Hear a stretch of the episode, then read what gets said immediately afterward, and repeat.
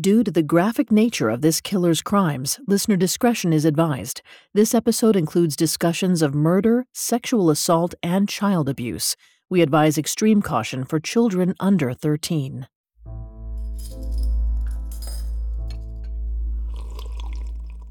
Ellen Blattell took a long sip of coffee and tried to shake off the morning cobwebs. She hadn't slept well, not after last night. Her husband had walked into their bedroom around 10 p.m. looking pale. He said he'd heard what sounded like two gunshots from next door. Ellen was stunned. They lived in a quiet, supposedly safe neighborhood in the riverside city of Cape Girardeau, Missouri. Nothing bad ever happened here, especially not something as serious as a shooting. They considered calling the police, but after talking it over, they decided it must have just been a car backfiring.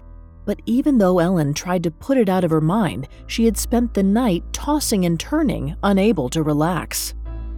That uneasiness followed her into the morning. She was so on edge that when the phone rang, she jumped. It was her neighbor, Floyd Parsh, and he sounded just as anxious as she felt. Floyd was in the hospital recovering from heart surgery. He said that his wife and daughter were supposed to visit him that morning, but they never showed up. He was worried about them and asked if Ellen could go and check that they were all right. Ellen did her best to reassure Floyd that everything was fine. The poor guy had enough problems. He didn't need to know about her own fears. She told Floyd that she'd go over to the house right away. Ellen shielded her eyes when she stepped outside, the late summer sun almost blinding her as she made the short walk across the street. When she reached the Parshes, that queasy feeling from last night returned. The front door was open, and Mary's keys were dangling from the lock. Ellen took a shaky breath and tried to loosen the knot in the pit of her stomach. Then she pushed the door open and called out for Mary and Brenda. Nobody answered, and when Ellen reached the main bedroom, she understood why. James hadn't heard a car backfiring, he'd heard the sound of their neighbors being murdered.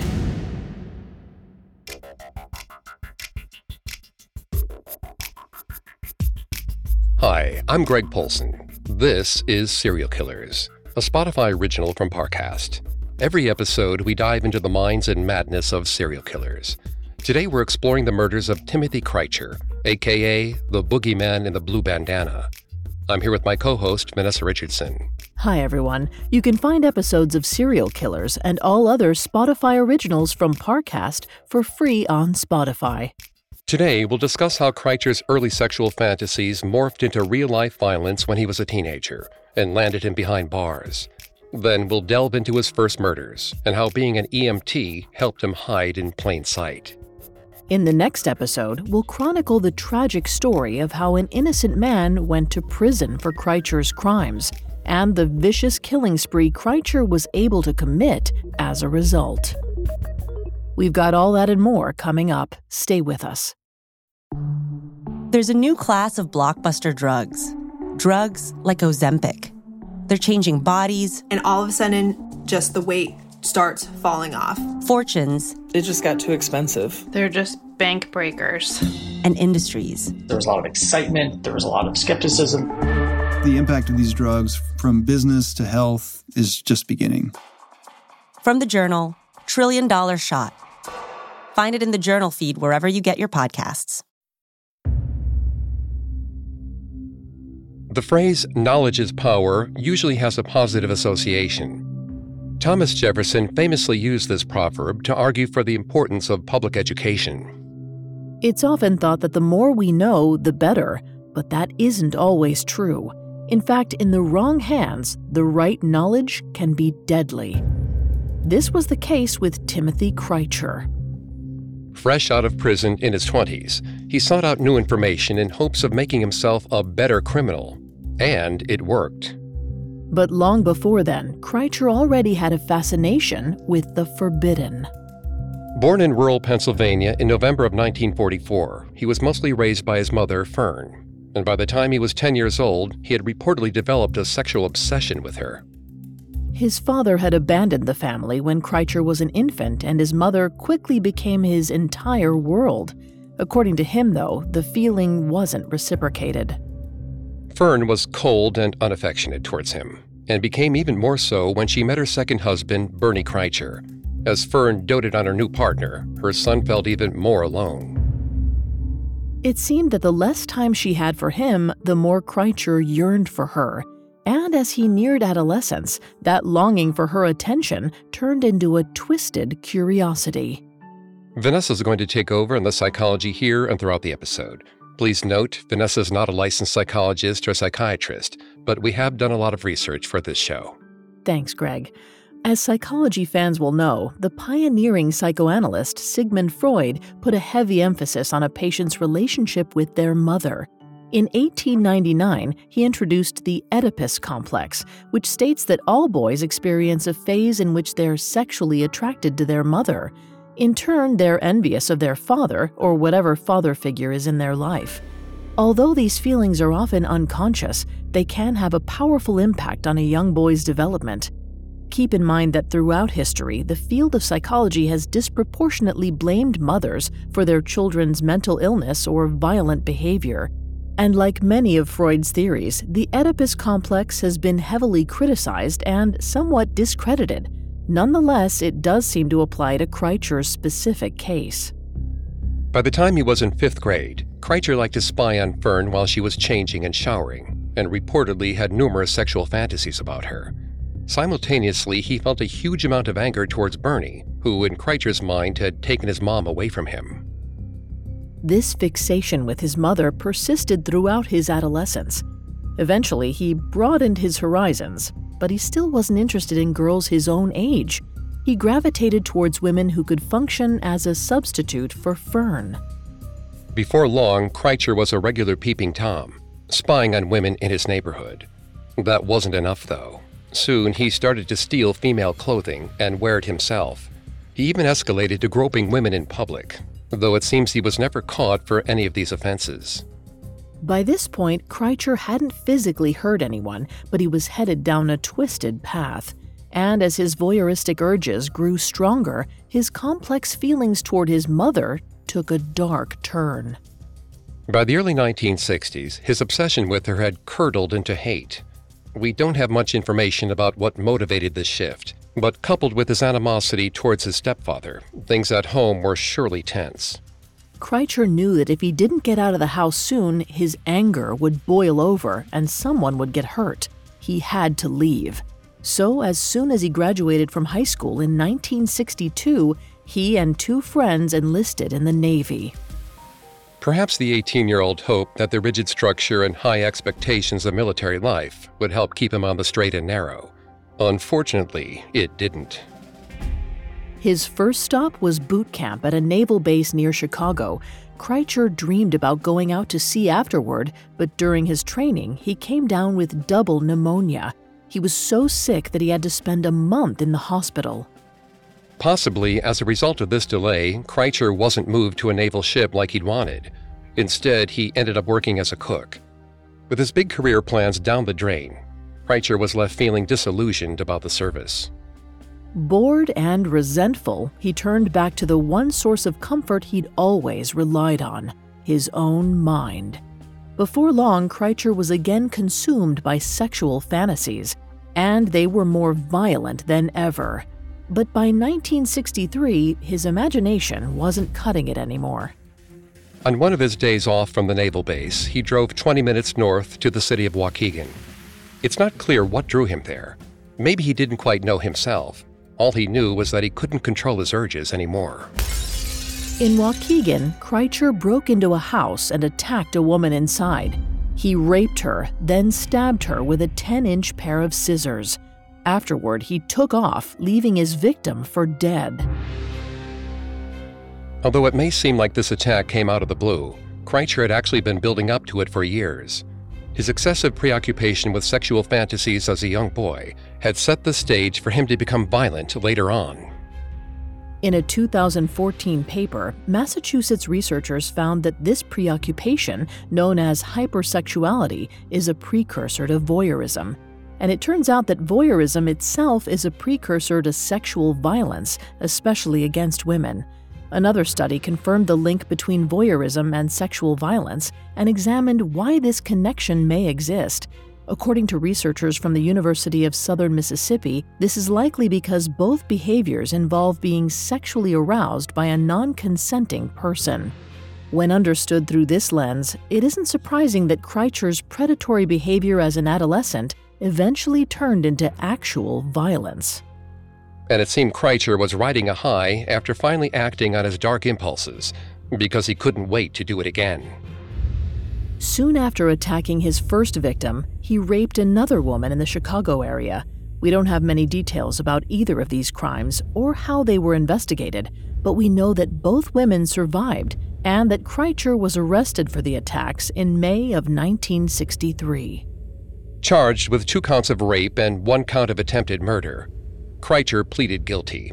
At 19, he was sentenced to 25 to 30 years in an Illinois prison. While he was behind bars, Krajcir had a lot of time to stew on the mistakes he'd made. He didn't know when he'd see the outside world again and couldn't help but wonder where he went wrong. He wasn't concerned about the horrific crimes he'd committed, though. He didn't have any remorse about those whatsoever. No, in Krajcir's mind, his critical error had been getting caught. He'd left behind so much physical evidence at the crime scenes that his conviction was inevitable, and as he learned from his cellmate, he'd broken another cardinal rule of violent crime never leave witnesses. With this valuable piece of information in hand, Krajcir vowed never to be so foolish again. If he wanted to get out of jail and stay out, he needed to get smarter, to expand his knowledge of the world, and use that knowledge to his advantage. So, Krajcir tapped into the resources available to him in prison. He got his associate's degree from a local community college, and after about 10 years, he started training to become an inmate EMT. To the prison authorities, it looked like Krajcir was earnestly trying to become a better person. So when he was eligible for parole 13 years into his sentence, his application was granted. In September of 1976, 31 year old Krajcir was a free man, but not a reformed one. And now that he understood how to commit crimes and get away with them, he was raring for another shot. In a moment, Krajcir outsmarts the system. Hi, listeners. I'm Tom Morton, host of Parcast's landmark show, Real Pirates, where we set sail alongside history's most notorious villains. Dive into their world during the golden age of piracy in an immersive audio experience. Listen as experts reveal the reality of life under the black flag there is no evidence that I have ever seen of any pirate burying their treasure. Catch our previous episodes on Major Stede Bonnet, Charles Vane, and Blackbeard. Blackbeard himself, as a pirate, was a larger than life figure. He would put candles into his hair to frighten his victims. And still to come are the stories of Anne Bonny, Captain Kidd, and Henry Morgan. Join us for new episodes every Monday as we follow the rise and fall of the most legendary outlaws ever to sail the seven seas. Real Pirates is a Spotify original from Parcast. Follow and listen to Real Pirates for free on Spotify. Now back to the story. In the fall of 1976, 31 year old Timothy Krajcir was released from prison after serving more than a decade for rape and attempted murder. As a condition of his parole, he had to complete a mandated educational program at Southern Illinois University. During his time behind bars, he developed a passion for learning, so he was only too happy to fulfill this requirement. When Krajcir scanned the syllabus, he noticed that there was a criminal justice course on offer. He grinned to himself. Perfect. The class would teach him about physical and forensic evidence and the techniques investigators use to collect it. He'd also get familiar with the ins and outs of the criminal justice system and how investigations proceed. And perhaps most importantly, he'd get the inside scoop on the limitations of local law enforcement, especially when it came to interstate crimes. Thanks to the program that was supposed to steer him away from violence, Krajcir was essentially offered a masterclass in how to get away with murder. And nobody else realized it. To the outside world, he was a reformed man who'd spent his time in prison learning how to be a contributing member of society. While he spent part of his time studying, Krajcir put his other skills to use. Shortly after his release, he was hired as an EMT in southern Illinois. To his colleagues on the close knit team, he appeared soft spoken, polite, and diligent about his work. Since Krajcir had been hired on the basis of his experience as an inmate EMT, he couldn't hide his criminal past from his coworkers. Still, he didn't want them to know just how horrific his crimes really were, so he came up with a cover story to explain away his guilt. He told his coworkers that when he was a teenager, he'd been with a girl who was underage. He claimed that when her father discovered them in bed, the man freaked out. From there, the whole thing was blown out of proportion. Of course, this story bears no resemblance to the violent rapes Krajcir actually committed. But people seemed to buy the story. And why wouldn't they? They had no reason to doubt him. Krajcir worked alongside them, helping to save lives. He seemed kind and genuinely interested in the work. It was unthinkable that he could ever harm anyone. Being an EMT was a helpful smokescreen for Krajcir, but it was also a way for him to feel a sense of power over others. As an ambulance worker, people found him trustworthy purely on the basis of his uniform. When he was treating someone, their life was in his hands. It's possible that for someone like Krajcir, this experience might have fostered a kind of God complex. This concept usually refers to an exaggerated, unshakable belief in one's own abilities or knowledge. Although it's not an official diagnosis in and of itself, it's closely linked to antisocial personality disorder. Coupled with the criminal justice course he was taking, Krajcir's role as an EMT might have upped his confidence and fueled his desire for control. And perhaps as he racked up more hours on the job, he started to realize that if he could save lives, he could also end them. No matter what twisted impulses he may have been hiding, though, Krajcir stayed on the straight and narrow for the next few months. He became one of the gang at work and often went out on the town with his coworkers. He reportedly even had a girlfriend for a while. But when that relationship sputtered to a close, something in Krajcir changed. The breakup seemed to reignite his hatred of women, which had been brewing ever since childhood.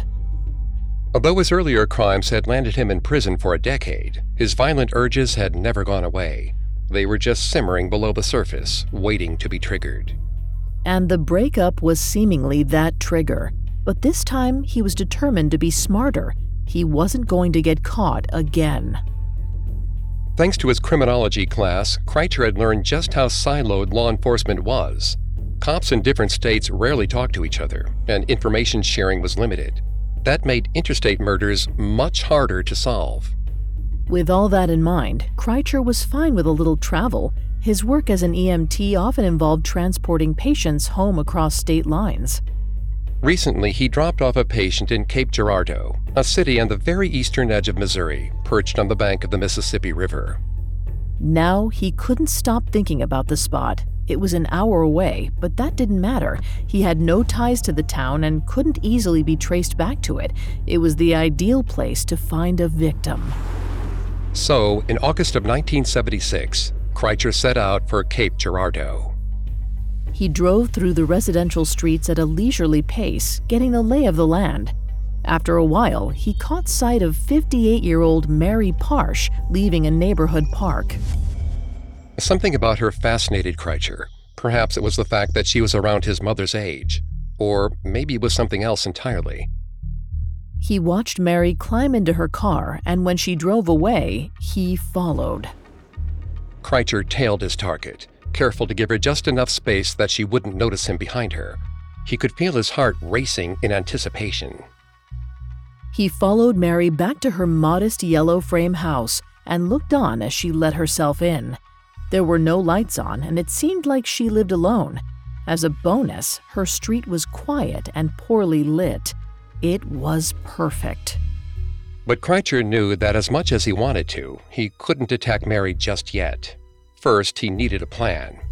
He thought back to what he learned in his class, to the importance of physical evidence at crime scenes, and he recalled the kernel of wisdom from his cellmate, who told him never to leave a witness.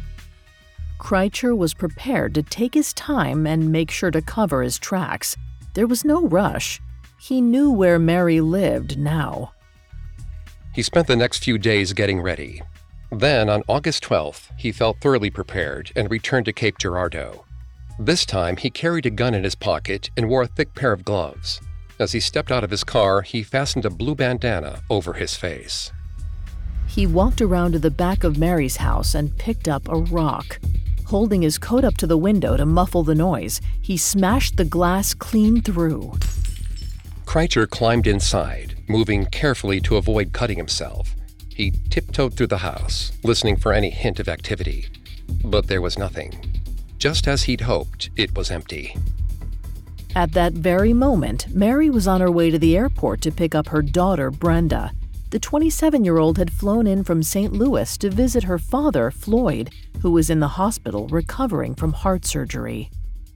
Mary had spent most of the day with Floyd already and planned to return with Brenda that night. In the morning, they were going to drive up to Alton, Illinois for a family reunion. It had been a stressful, emotional week, and both women were exhausted. So, after meeting up at the airport, they decided to make a brief stop at home before heading to the hospital. When Krajcir heard a car pulling into the driveway, he peered through the window. To his surprise, he saw two women walking towards the house. This was unexpected, but he could adapt his plan. He waited in the main bedroom, perfectly silent, as Mary and Brenda made their way into the house. They headed upstairs with Brenda's suitcase and put it in the spare bedroom where she'd be sleeping that night. As they walked back out into the hallway, Krajcir ambushed them at gunpoint. He told Brenda and Mary to go to the main bedroom. They didn't dare disobey him. Once there, Krajcir bound their hands with electrical cords. He warned them that if they made any noise, he'd kill them. Then he began to sexually assault Brenda. But after a few moments, the phone rang. It seemed the night was full of unexpected surprises for Krajcir. After thinking about it for a second, he held the phone up to Brenda's ear and instructed her to tell the caller that everything was fine. When Brenda heard her father's voice on the line, it must have taken everything she had not to cry out for help. It was getting late, and he was calling to check in. Trying to sound normal, Brenda told Floyd that she was too tired to make it to the hospital that night. She said she'd see him tomorrow morning and told him she loved him. Krajcir was on edge. He could tell from Brenda's side of the call that her dad was concerned. Even though she hadn't said anything to give him away, Krajcir worried that Floyd sensed something was wrong. For all Krajcir knew, he might already be calling the police. He had to wrap this up, and this time, no one would live to tell the tale. He told Brenda and Mary to lie on the bed side by side, face down. Then he shot them both dead with a single bullet to the back of the head. Afterwards, he felt calm, perfectly in control. Moving quickly, he slipped out of the house, pulling the front door closed behind him. He checked his watch and realized he was running late. He had a party to get to.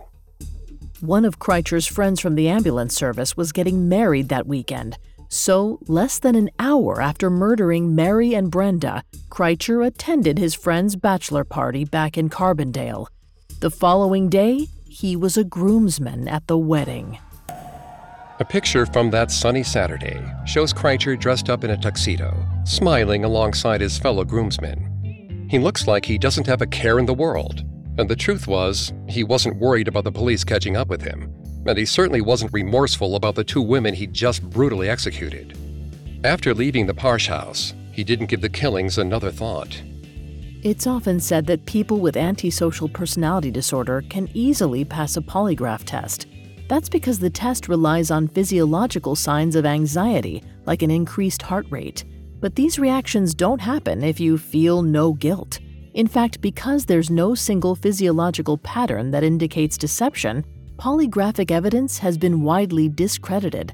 However, this idea can be helpful in understanding what separates people with ASPD from others. Those with ASPD are often emotionally detached and lack remorse for their actions, which adds up to a reduced capacity for guilt.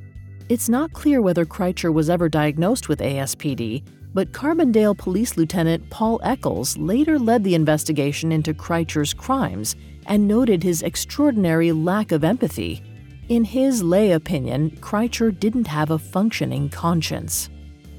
When viewed through this lens, it makes sense that Krajcir had no qualms about attending a wedding 12 hours after committing a double murder. He acted perfectly normal, laughing and mingling and raising a toast as if it were just another day. No one at the event noticed anything out of the ordinary. It seemed like he had a great time, and he probably did. He was on top of the world.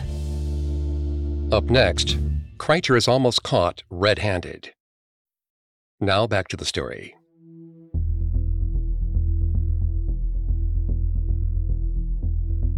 In the summer of 1977, 32 year old Timothy Krajcir was feeling unstoppable.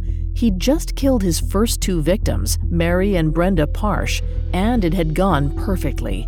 So much so that it didn't even get in the way of his groomsmen duties the following day. While Krajcir was out celebrating, Floyd Parsh was trying to figure out where his wife and daughter were. When he woke up in his hospital bed that Saturday morning, he assumed they were on their way to visit him. But when Brenda and Mary failed to show up, he knew that something was wrong. As the minutes ticked by, he thought back to the strange phone conversation he'd had with Brenda the previous night. She'd sounded so subdued, way beyond tired as she insisted. In fact, she almost sounded like she was reading lines from a script. All Floyd wanted was to talk to her again, to hear her voice and make sure that she and her mother were okay. But when he called the house, there was no answer. He tried again. Still nothing. Growing increasingly worried with each unanswered call, Floyd phoned his neighbor, Ellen Blattel, and told her what was going on. He asked her to go to the house and check on them. When she got there, Ellen was alarmed to find Mary's keys dangling in her front door. But inside, nothing looked amiss until she got upstairs. In the main bedroom, she discovered Mary and Brenda's lifeless bodies. Horrified, Ellen staggered downstairs to the kitchen and called the police. Officers arrived at the house within minutes, but they quickly realized they had no fingerprints or DNA to work with. Just as he'd planned, Krajcir hadn't left any physical evidence at the scene whatsoever. All that remained were the bullets that killed the Parshes. From those, the authorities determined that the murder weapon was a 38 caliber revolver, and judging from the shattered window, they knew that the person responsible had broken in. But even that information didn't get them too far. Brenda and Mary didn't have any known enemies, and investigators struggled to think of someone who could have wanted them dead. Based on the minimal evidence, the cops' best theory was that this was a burglary gone wrong. They decided that Brenda and Mary must have simply come home at the wrong time and interrupted a robber who shot them in a panic. It's not clear whether the police were aware that Brenda had also been sexually assaulted, but it isn't mentioned in any reports. Whatever the case, the investigation ultimately went cold. It looked like Krajcir had done an expert job of covering his tracks after all. As the 32 year old reflected on how well his plan had turned out, he also noticed something else. Originally, killing Brenda and Mary had been a purely strategic move. He couldn't risk his victims blabbing to the cops, but as he thought back to that night, he realized how much he'd enjoyed ending their lives. It had been so easy, so natural, and the more he remembered how good it had felt, the more he wanted to do it again. He knew he should bide his time, though. It was risky to make another move so soon after an attack, so he decided to lay low for a while. But try as he might, self restraint wasn't his strong suit. Although he wasn't out on the hunt, it wasn't long before someone caught his eye. 11 year old Angel Ambrose lived on the east side of Carbondale with her parents and grandmother. That fall, Krajcir moved into a trailer park behind the family's home. One afternoon, when Angel was out in the backyard, he struck up a conversation with the young girl. Angel had had a rough year. Her mother, sick of her husband's abuse, had left the family. With his primary target now gone, he'd started beating Angel instead. Isolated and terrified, Angel was desperate for a stable, supportive adult in her life, and when she first met Krajcir, she believed she'd found it. He seemed gentle, avuncular, and genuinely interested in what she had to say. He was exactly the kind of person she needed. They continued to chat, and after a few weeks, Angel confided in Krajcir about her father's physical abuse. He was sympathetic, and it's likely that he responded with stories of his own difficulties with his mother and stepfather. When she was with Krajcir, Angel felt like she was in a fantasy world, a safe cocoon. He understood what she was going through and seemed poised to protect her. In reality, though, Krajcir was just a different kind of predator. He took advantage of Angel's trauma and spent weeks gaining her trust. He feigned empathy, despite his total lack of it. It's striking that despite not actually having any compassion, Krajcir was able to mimic it so convincingly, not only to Angel, but also to his colleagues in the ambulance service. Again, Krajcir was never diagnosed with antisocial personality disorder, but he displayed several traits that suggest he might have lived with the condition, which has been researched thoroughly. In fact, some research is beginning to show that people with ASPD are capable of empathy, in the sense that they understand what others are feeling. The difference is that they'll use that information to their advantage. To quote James Fallon, a neuroscientist who has written extensively on this subject, people with ASPD can understand what you're thinking. It's just that they don't care, so they can use you against yourself.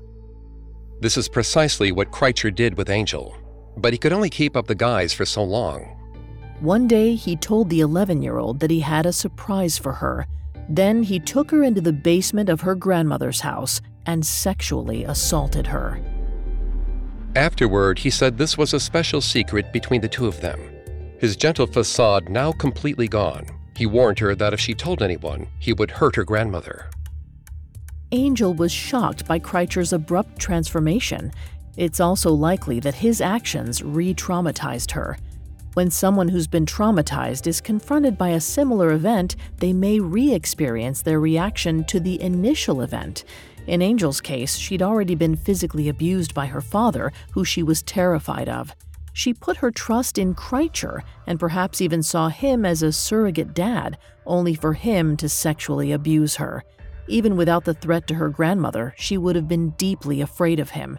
So she did as he said and didn't tell anyone about the assault. Although Angel couldn't have known Krajcir's threat was probably an empty one, it also seems unlikely that he ever considered murdering her. Given his criminal history with underage girls, he knew he would have been a prime suspect if anything happened to her. The same was true of her family. But even though Angel was off limits, Krajcir's desire to kill was as strong as ever. So that November, he headed back across the Missouri state line to his familiar hunting ground in Cape Girardeau. Now that three months had passed since he'd killed Brenda and Mary, he figured the dust had settled. He could risk striking again. And on November 16th, he decided it was time. That day, Krajcir pulled into a Walmart parking lot before long, his eyes fell on 21 year old Sheila Cole, who was parked next to him. Sheila was a student at Southeast Missouri State University and was killing time between classes. When Krajcir spotted her, she was distracted, putting a tape into her car stereo and getting ready to drive back to campus. As with most of Krajcir's victims, it's not clear why he chose Sheila. Beyond the fact they were all female, there was no clear pattern or preference, which was likely a deliberate choice meant to throw off investigators. That day, Krajcir was just searching for an easy target and decided that Sheila was it. There was nobody else in the lot, and a large truck was parked on the other side of Sheila, blocking her from the view of the store. Seizing the moment, Krajcir grabbed his revolver and got out of his car. Then he tapped on Sheila's window with the barrel of the gun. When she looked up, all she saw was the end of a firearm. Krajcir told her to get out of her car. Too scared to resist, she obeyed. He ordered her into his vehicle and bundled her into the passenger seat. Once she was secured in place, he locked the door behind her. He started up the engine, pulled out of the lot, and headed back towards Carbondale. When they reached his trailer, Krajcir walked Sheila inside at gunpoint. There, he sexually assaulted her. Afterwards, he told Sheila that he would drive her back to the Walmart parking lot. He let her believe that her ordeal was almost over. Krajcir's plan was going smoothly, but there was a complication. Angel was out in her backyard that evening and saw Krajcir and Sheila walking out of his trailer.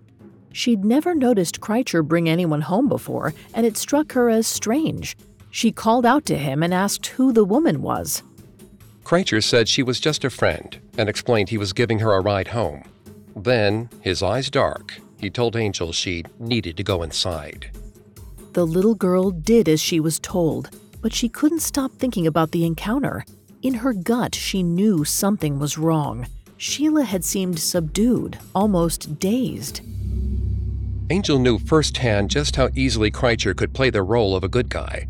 He knew how to put someone at ease, and after what he'd done to her, she also knew what he was capable of.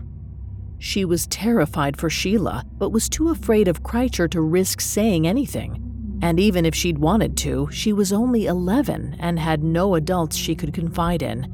The reality was she couldn't do anything to stop him. With Angel out of the way, Krajcir steered Sheila into the passenger seat, started the engine, and drove. He promised her they'd be back in Cape Girardeau within the hour. But he had no intention of ever letting her go. After just a few miles, he stopped at a rest area just across the river in Illinois. As he and Sheila stepped out of the car, Krajcir pointed the gun at her again. This time, he intended to use it. He marched her into the restroom and shot her twice in the head, killing her. He left her body inside a stall and headed back home to Carbondale. For a while, the adrenaline high from killing was so intense that he could think of nothing else. After a few minutes, though, worry began to creep in. He'd been reckless, taking Sheila home to his trailer. He was pretty sure Angel wouldn't say anything, but he couldn't be certain. That wasn't his only concern. He'd used the same weapon to kill Sheila as he'd used on Brenda and Mary Parsh. And he'd shot all three women in the back of the head, in the same town, less than three months apart. He knew the cops would be looking for patterns as they tried to establish an MO. It wouldn't take much for them to link the murders. Cursing to himself, Krajcir stopped on a bridge over the river and got out of his car. He pulled the gun out of his pocket and threw it into the water. The Mississippi River flows fast around Cape Girardeau, and Krajcir hoped the current would whisk the murder weapon far, far away. After watching it drift downstream and out of view, he got into his car and drove home. Back at his trailer, he went straight to bed and slept soundly, knowing he'd done all he could to fix his mistake. Meanwhile, as the sun was starting to rise, a passerby discovered Sheila's body at the rest stop and called the police. But just as Krajcir had suspected, officers at the scene quickly noted the similarities between this killing and those of Brenda and Mary. The bullets that had killed Sheila were sent for ballistics analysis to see whether they came from the same gun that had been used on the Parshes. But even when the report confirmed they matched, the police had no real leads. Just like at the Parsh scene, there was no physical evidence left behind, and ultimately, the case went cold. Throughout the police investigation, Krajcir laid low, checking the news to see how things were proceeding. He waited anxiously for any hint that a suspect had been identified. While he sweated, he had plenty to keep him occupied. In addition to his EMT work, he was still attending criminal justice classes. And after his first three kills, he threw himself back into his studies with a renewed zeal. During class, Krajcir began plotting his next attack, analyzing what had gone well in the past and where he needed to improve. Next time, he was determined that his plan would go off without a hitch.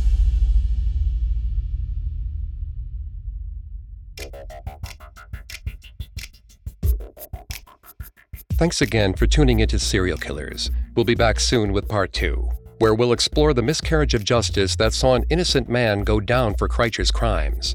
We'll also chronicle how the bandana boogeyman was finally brought to justice. For more information on Timothy Krajcir, amongst the many sources we used, we found KFVS 12 Heartland News' documentary, The Two Lives of Timothy Krajcir, extremely helpful in our research. You can find all episodes of Serial Killers and all other Spotify originals from Parcast for free on Spotify. We'll see you next time. Have a killer week. Serial Killers is a Spotify original from Parcast. Executive producers include Max and Ron Cutler. Sound design by Michael Motion, with production assistance by Ron Shapiro, Trent Williamson, Carly Madden, and Joshua Kern. This episode of Serial Killers was written by Emma Dibdin, with writing assistance by Natalie Pertsovsky and Joel Callan. Fact checking by Haley Milliken, and research by Brian Petrus and Chelsea Wood. Serial Killers stars Greg Polcyn and Vanessa Richardson.